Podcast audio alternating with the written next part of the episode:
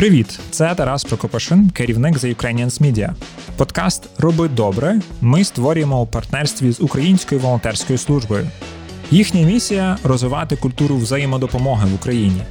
Щоб підтримати цей або інші наші проекти, заходьте на сайт theukrainians.org, натискайте кнопку Donate і долучайтеся до нашої спільноти.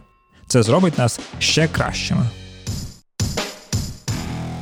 І мені кажуть, ну як би ну ти ж прийшла волонтерити, ну тримай мочалку, йди мити коня.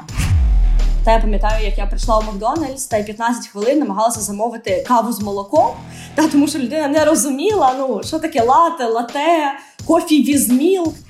Та тому що знаєш, є оцей стереотип, що волонтери це якісь такі суперлюди, супергерої, рятують світ 24 на 7 це роблять. Мама, звісно, запитала, якого біса взагалі це трапилося, і чого я е, кинула хорошу роботу заради незрозуміло чого.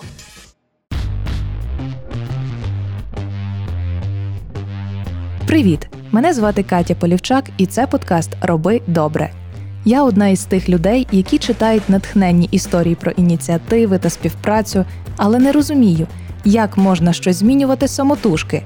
Тому в кожному епізоді я спілкуюся як з відомими людьми, так і з тими, про кого ми ще можливо й не чули, про їхній досвід волонтерства і як це працює зсередини. Цього разу я мала дуже приємну бесіду з дівчиною, яка вперше познайомилася з волонтерством у Сполучених Штатах, а потім повернулась і разом з друзями заснувала тут свій проєкт. Сьогодні до мене завітала Аня Бондаренко, керівниця Української волонтерської служби. Це організація, яка формує культуру волонтерства в країні через онлайн-платформи, волонтерські спільноти у регіонах та різноманітні навчання. Насправді для Ані не було одного такого яскравого моменту, коли вона почала волонтерити. Для неї це швидше збіг випадковостей, які склалися в одну історію. І от перший такий досвід трапився з нею, коли їй було 15. Вона опинилася у маленькому селі Джеймстаун, десь посередині Каліфорнії. Одного дня сім'я, в якої вона на той момент зупинилась, запропонувала допомогти у місцевій церкві. Спочатку у бухгалтерії, а потім доглядати за дітками 4 та 5 років. З цього розпочалася її історія волонтерства у Штатах коли я у 15 років приїхала в Америку у маленьке містечко там з населенням 2,5 тисяч людей. Ну, чесно кажучи, я ніколи до того не жила у маленькому місті. Та тобто я була дівчина, яка там виросла на центральній вулиці міста Одеса. Та тобто я вже до того, як поїхала в Америку, ходила на літературні вечори. Ми там з друзями організовували всякі різні активності, там купа хобі, фестивалів. Та і ось тут ну я приїжджаю там у маленьке село. Та я дуже погано володіла мовою.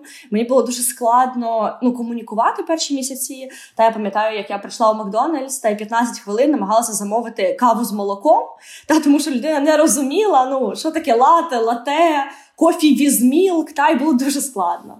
І от, власне. Якраз що було цікаво, та для мене такий один з перших а, ну, вражень, шоків у Америці це було, коли а, несподівано виявилося, та що навіть у цьому маленькому містечку можливостей набагато більше, якщо ти починаєш там сама там якось активно їх шукати, запитувати, пропонувати. І якраз як студентка програми обміну Flex, та а, до речі, того року якраз десь 300 студентів. Брали участь у програмі. А серед нас також ну, одна із вимог була це, поки ти навчаєшся у Америці, там give back to community, та тобто віддати щось спільноті, там в якій ти живеш, там знаходишся. Але в нас не було обмежень. У нас було 20 годин на рік. Та от ви там весь рік у штатах. Що хочете робіть, де хочете робіть, 20 годин ну, поволонтерте. А, Але що було цікаво, це те, що для того, щоб стимулювати людей, показати, що таке волонтерство, та там ще був конкурс, що серед всіх людей, які поволонтерять більше 100 годин на рік, а, розігрувалося, по-перше, нам обіцяли а, якийсь там а, сертифікатик за підписом Барака Обами. Та і всі ж такі одразу ну знаєш такі ого, Барак Обама, сертифікати. Ось, ну і власне цей сертифікат дуже сильно мотивував. Та одразу забігаючи наперед, сертифікат мені не дали. Верніше дали, але без його підпису, з чимось іншим підписом. Але ти зібрала 100 годин. Так, да, в мене вийшло справді щось 150, навіть більше. На початку ще рахувала їх, а потім просто збирала ці грамотки, і в кінці, коли перераховувала, сама була в шоці, що стільки всього вийшло. Перераховувати усі волонтерства Ані можна не те, що на один епізод, Думаю, на цілий сезон вистачить. Тому я цього робити не збираюсь. Але найбільше їй запам'ятався досвід допомоги у центрі, який знаходився зовсім близько до її дому. Це центр турботи за кіньми. Волонтери приходять на так звану ферму і доглядають за тваринками, яких знайшли чи привели люди. Коней потрібно було годувати, мити та соціалізувати. Мене поставили у пару ще з іншим більш досвідченим волонтером, і мені дали завдання помити коня. Ну тобто, ну можеш уявити, я дівчина дуже невисока. Ти ніколи до цього не мала ніякого досвіду взагалі з такими тваринами. Та слухай, який взагалі кінь? Я виросла в Одесі, які коні? Ну максимум там ті, що ну в зоопарку. А тут реально я стою, я маленька, реально невисока. Той конь вищий за мене, і мені кажуть, ну якби ну ти ж почала волонтерити. Ну тримай мочалку, йди мити коня. Це було дуже смішно. Мені дуже повезло, бо. Я якраз та група, в якій я волонтерила, була вже досвідченою. Та вони там мене всьому навчили. Ну але перший досвід він був такий, знаєш, дуже несподіваний. Ось, а друга штука, яка теж так знаєш, одразу пригадується, це теж про таке волонтерство з вигодою, та назвемо це так. А, Тому що а, я, як студентка по обмінах, я а, отримувала стипендію. Та стипендія була дуже невелика, 125 доларів на місяць. Ну тобто її вистачало там на якісь речі, типу там кава, поїсти, одяг якийсь купити. Ну так вистачало, але на якісь прям ну супер вау штуки не дуже. Ось і під е, під Різдво а, моя родина якраз а ми жили біля а, біля Сан-Франциско. Та тобто це така верхня частина там Каліфорнії. І моя родина каже, що Ань, ну ти ж поки у нас рік, та давай якось ми поїздимо. Але якби ну грошей не те, щоб багато. Тому ми тут придумали одну штуку. І вони мені показують, що біля Різдва а, в Лос-Анджелесі, та тобто на іншому взагалі куточку Каліфорнії, тобто Лос-Анджелес, тепло, сонце, тепла вода 1 січня. А там організовували да, такий щорічний фестиваль а, парад роз. І власне фішка цього фестивалю а, була там основна така алейка, на якій різні компанії вони робили величезні а, такі фігури з пап'є-маше, та тобто 5, 7, 10 метрів висоту. І потім на ці фігури з пап'є-маше вони клеїли листочки роз. Та і власне тому це був парад роз, та бо такі величезні фігури. І вони залучали понад 500 волонтерів щороку. Та і власне волонтери мали ну робити оцю роботу, та тобто брати листочки і там як треба клеїти їх на оці фігури. Та і от мені досталася а, фігура такого Power Ranger, та це був якийсь такий робот величезний. А, Я коротше клеїла шлем і потім дуже пишалася, що якби ну знаєш, там їде фігура, оцей шлем, це я клеїла ці листочки. Ось, ну але так, це було дуже круто. І власне ну, всім волонтерам компенсували там багато всього, там харчування, проїзд. Здається, нам навіть компенсували якісь кошти на проживання ну, в цій території. Ну і власне, от ми з всією сім'єю поїхали волонтерити. Ми ще сусідню сім'ю з собою взяли наших сусідів. Ми волонтерили там щось декілька днів, і потім ще днів п'ять подорожували, відпочивали. Ну і просто якби знаходилися ну от в цій іншій частині Каліфорнії. Це було дуже дуже круто. Наскільки я розумію, вам оцю ставили мету, ставили мотивацію. Там 150 назбируєте годин, все класно отримали. Що ти можеш сказати по своїм відчуттям? Ти швидше волонтерила, тому що хотіла оцей сертифікат. Чи ти швидше волонтерила, бо для тебе це були якісь нові відчуття? Коли я лише починала там шукати якісь можливості в Америці. Та для мене сертифікати, ось ця можливість там отримати якусь плюшку, вона правда була важливою. Та тому що ну знаєш, там в мене є один рік, і мені хотілося взяти з цього року обмінів максимум і емоцій, і друзів, і якісь там сертифікати, контакти. Та тому що ну хто знає, що буде далі, та і ну можливо, ці сертифікати колись мені в житті згодиться. Ось, але ця штука вона дуже швидко забулася. Та не те, щоб якось свідомо, та але просто дуже швидко, коли ти починаєш ну брати участь у всіх всіх цих там проектах, акціях, клубах, та в якийсь момент вже забуваєш і про сертифікати, і про вигоди, і про щось, і ти просто це робиш. Та і ось тут ще одна цікава штука це те, що волонтерство притягувало нове волонтерство. Та тому, що коли я лише починала допомагати у нашій церкві, та це була така дуже точкова допомога. Посидіти з дітьми, розказати про Україну, подивитися мультики, обговорити їх з ними. Та це було так точково, декілька годин на тиждень. Ну і всі вже звикали, що от я проводжу час з дітьми. І дуже швидко мене почали запрошувати ще кудись. Та тобто там інші люди, які приходили до нашої церкви, та вони теж казали: О, Ханна, та а ти там допомагаєш, а ти не хочеш разом з нами поїхати і поприбирати в національному парку. Але дивися, ти так розповідаєш про цю сім'ю, про їхні оці соціальні активності. Тобто можна сказати, що для них це звична ситуація, коли просто сім'я може кудись поїхати, поволонтерити, що зробити, от американці. Знаєш, це такий, а, ну навіть не те, щоб стиль життя. А вони просто не розглядають це як щось, що відрізняється від того звичайного життя. Та, тобто, умовно, коли ми, наприклад, там сідали собі в п'ятницю ввечері вечеряти і говорили там Окей, чим ми займемося на вихідних. Та, тобто у нас не було такого, що а давайте ми зараз будемо супергероями, які змінюють країну на краще. Да, Тобто, ну такого не було. Там просто казали: о, слухайте, давайте поїдемо в національний парк. Там якраз можна в трейлері переночувати. А ще ми там бачили, що можна поволонтерити дві години а, вранці в суботу. І ми такі, о, да, давайте погнали. І ну, знаєш, це було ну, для мене так дуже несподівано, та тому що ну якось волонтерство воно не було чимось прям супер особливим. Та воно просто ну як частинка життя. Притулок для тварин. Окей, просто поїдемо, допоможемо. Та допомогти в церкві, та окей, просто там посидіти з дітками, провести їм уроки, розказати їм про Івана Купала. Та і ось ну воно було таке, знаєш, ну якесь ну, ну дуже звичне, та дуже таке, знаєш, ну. Нічого особливого, просто частинка твого життя. І це було дуже класно. І от я коли в Україну повернулася, мені цього оцього цього відчуття дуже не вистачало, такого якоїсь наповненості життя. І я ну, власне почала тут його шукати, шукати, шукати.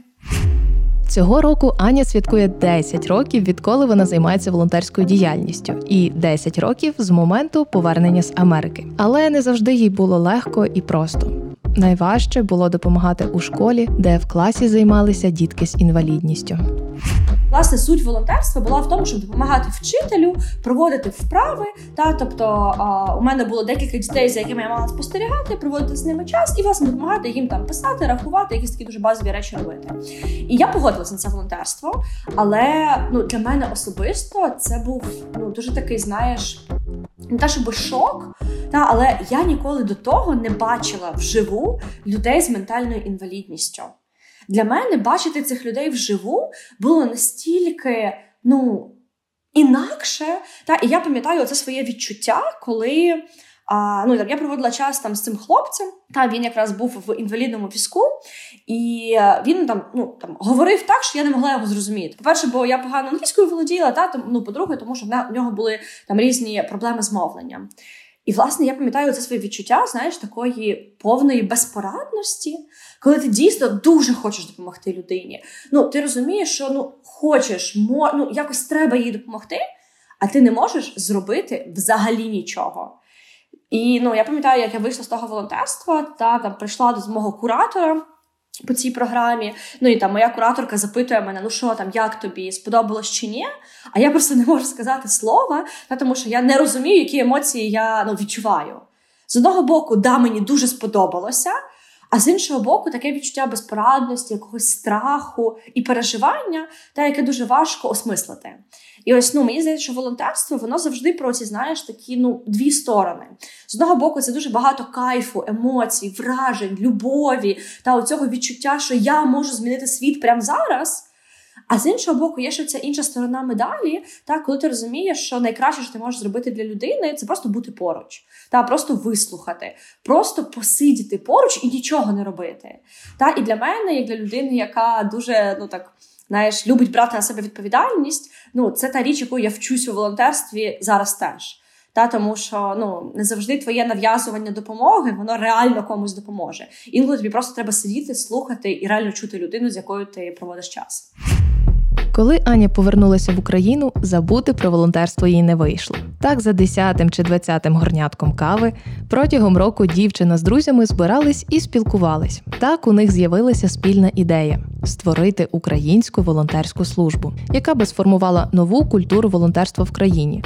Де всі чомусь думають, що волонтери це супергерої, які працюють 24 на 7. З цим вони і вирішили боротись.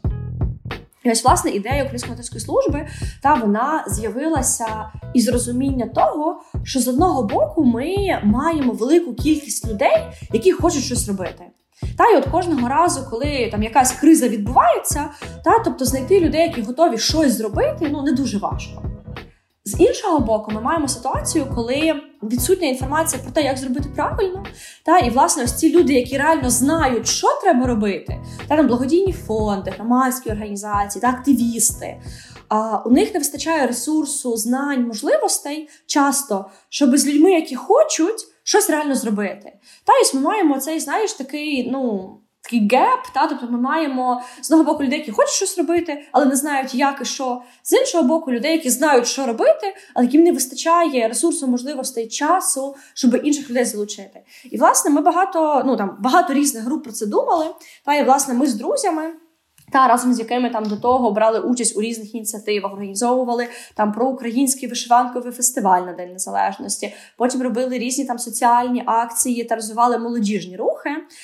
Ми власне почали говорити, що ну окей, а що ми можемо з цим зробити?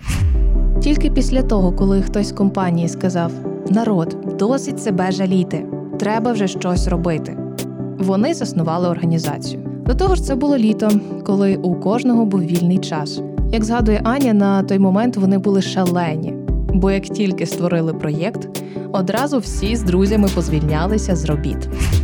У мене була аналогічна історія насправді, та тому що я якраз ну до початку української волонтерської служби я працювала у дуже класному центрі соціальних інновацій, та в якому ми там займалися проектами для молоді, працювали в області. Ну і от, власне, коли ми зрозуміли, що ми будуємо організацію, та що це вимагає дуже багато ресурсу. Та я власне передала там всі свої проекти наступникам. Теж ну, звільнилася, і перші декілька місяців. Ну, власне, я ще є тренеркою з волонтерства і а, ну, там, запуску своїх проєктів, тому для мене це теж була така цікава штука. І тут насправді, ну, знаєш, так вже там. Через роки да, вже насправді дуже сильно цінуєш внесок своїх там сім'ї та друзів, тому що я дуже добре розумію, що якби там не моя сім'я, яка не розуміла, на хіба воно мені треба, але приймала це. Ну, якби цього не було, ну я не знаю, чи би створили ми організацію. Та тому, що ну, наприклад, там у моєму випадку та там сім'я максимально підтримувала. Ну, мама, звісно, запитала, якого біса взагалі це трапилося, і чого я е, кинула хорошу роботу заради незрозуміло чого. Ну, питала так два чи три рази.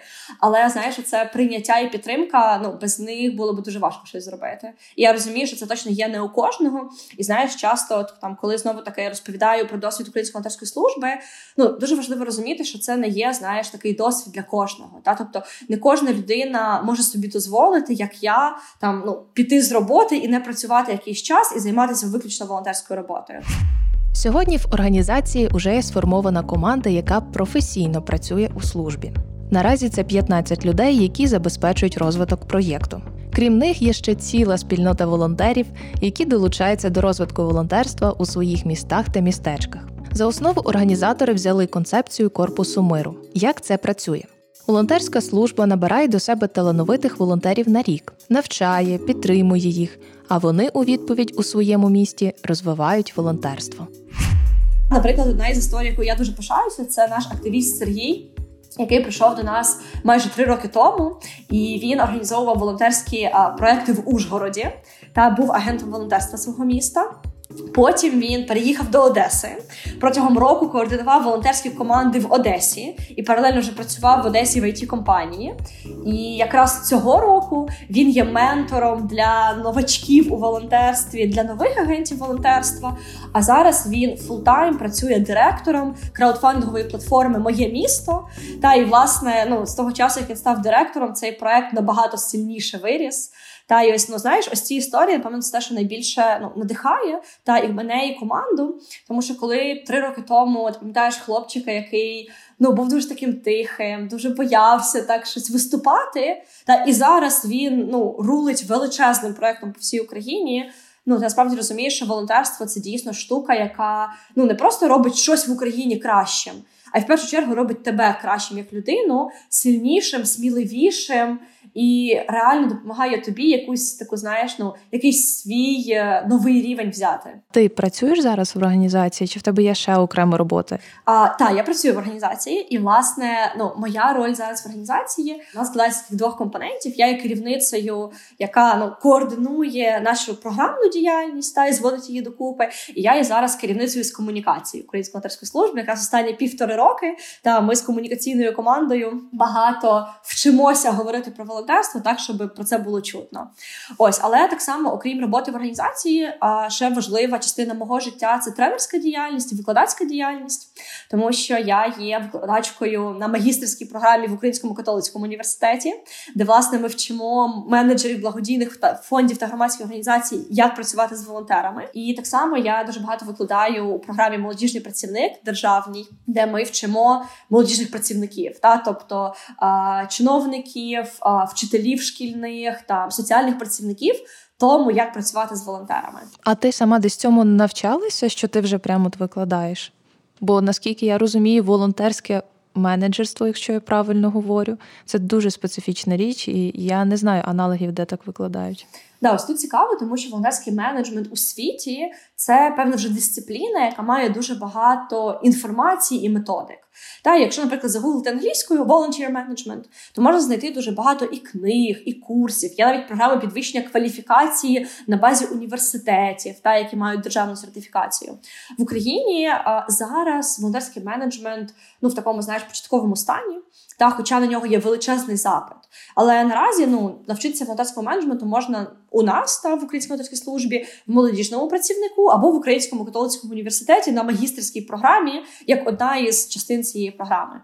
Ось тут що цікаво, коли я лише починала в цьому розбиратися, я була дуже щаслива попрацювати з програмою волонтерів ООН, та разом з якими ми якраз досліджували волонтерський менеджмент та і дивилися на те, як це працює в інших країнах, та, зокрема, наприклад, в Індії, де є величезні програми волонтерського менеджменту, прям такі формалізовані, як частина навчальної програми для школярів та студентів. А якщо ми говоримо про Непал, та то в Непалі а, більша частина волонтерських програм це програми, де іноземці приїжджають на певний термін в Непал поволонтерити, і ще й самі платять за це від двох тисяч доларів внеску для того, щоб їх Ого. там ну да організували їм волонтерство. Ну, ти розумієш, сказати комусь в Україні, що за волонтерство треба заплатити 2000 доларів, ну людина каже, що в тебе не да, поїде. Да, що, щось не те з тобою тоді. Да, а в а в Непалі це норма. А от моя подруга, вона живе в Торонто в Канаді, і розповідає, що у них це волонтерство як ну, певний соціальний капітал. Типу, чим більше ти волонтериш, ти провишся, ти вдосконалюєшся, накачуєш скіли, і потім банально приходиш на роботу, і тобі роботодавець такий, так, де ти волонтериш, чим ти займаєшся, якими ініціативами. Тобто, умовно, це дуже впливає на рішення роботодавця. Як думаєш, така модель умовно заохочування до волонтерства, вона в нашій країні можлива і чи потрібна? Ну ось різні підходи до мотивації людей волонтерити та через школу, через університет, через роботу, через різні програми, вони дійсно мають сенс, але вони не є достатніми. Та тобто, одна із речей, яка вже зараз відбувається в Україні, це те, що люди, які приходять у волонтерство та і волонтерять системно декілька років, та особливо ті, хто приходять у волонтерство у шкільному або студентському віці, вони так чи інакше за ці декілька років по-перше, набирають зв'язків, та по-друге, набирають компетенцій, і тому в момент, коли вони виходять на ринок праці, вони є набагато більш затребуваними, ніж їхні однолітки, та або навіть люди, які старші за них. Ну я не впевнена, що там якась там, якщо би знаєш, якась була державна програма, яка змушує роботодавців на це звертати увагу. Я думаю, що воно би скоріше навріділа, ніж допомогло. Але мені здається, точно важливо про такі історії розповідати і говорити про них. Та і ось тут знаєш, мені здається, що ми досі, як країна, як суспільство, маємо ось цей а, е, пострадянський шлейф. Та коли ну якось ну якось нам соромно сказати, що я приходжу допомагати людям волонтерити для того, щоб знайти друзів. Та, бо я взагалі ну, не дуже соціалізована людина, я хочу просто подружити з ким-то. Та, або що мені треба якусь там галочку в університет, або що мені треба там, не знаю. Ну там я нічого не вмію, я хочу хоч щось вміти. Так, якби на курси в мене грошей немає SMM, тому я йду SMM ити там волонтерську якусь історію. Та мені здається, що в нас, знаєш, якось соромно про це говорити, навіть думати про це соромно. Та що ні, волонтери, ми ж маємо безкоштовно для інших. Та і ось ну зрозуміло, що волонтерство це про інше. Зрозуміло, що це про те, щоб допомагати іншим. Але ну чесно, як ти можеш допомогти реально іншій людині, якщо ти сам потребуєш допомоги? А чому ти цим займаєшся? А, Хороше питання. Я дуже амбітна людина. Буду чесно, я дуже амбітна людина, і мені дуже хочеться, щоб ті речі, які я роблю, вони переживали мене. Та і ну це насправді ну та мотивація, яку я усвідомила вже в процесі і волонтерства, і роботи вже в українській волонтерській службі. Але одна із речей, чому я обираю займатися саме цим, це для того, щоб створити систему та створити середовище, яке зможе далі підтримувати молодих людей, напитувати цих людей і шарити цінності серед цих людей без якоїсь моєї, знаєш, включності 24 на 7.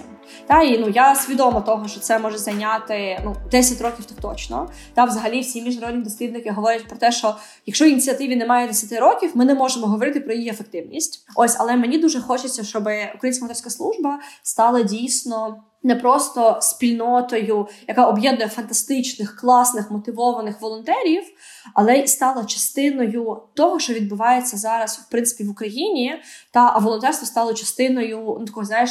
Невід'ємною звичайною частиною життя людини. Ну і останнє запитання на сьогодні. Я його ставлю усім гостям мого подкасту. Чому кожен, хоча б раз у житті, має спробувати себе у ролі волонтера? Хороше питання.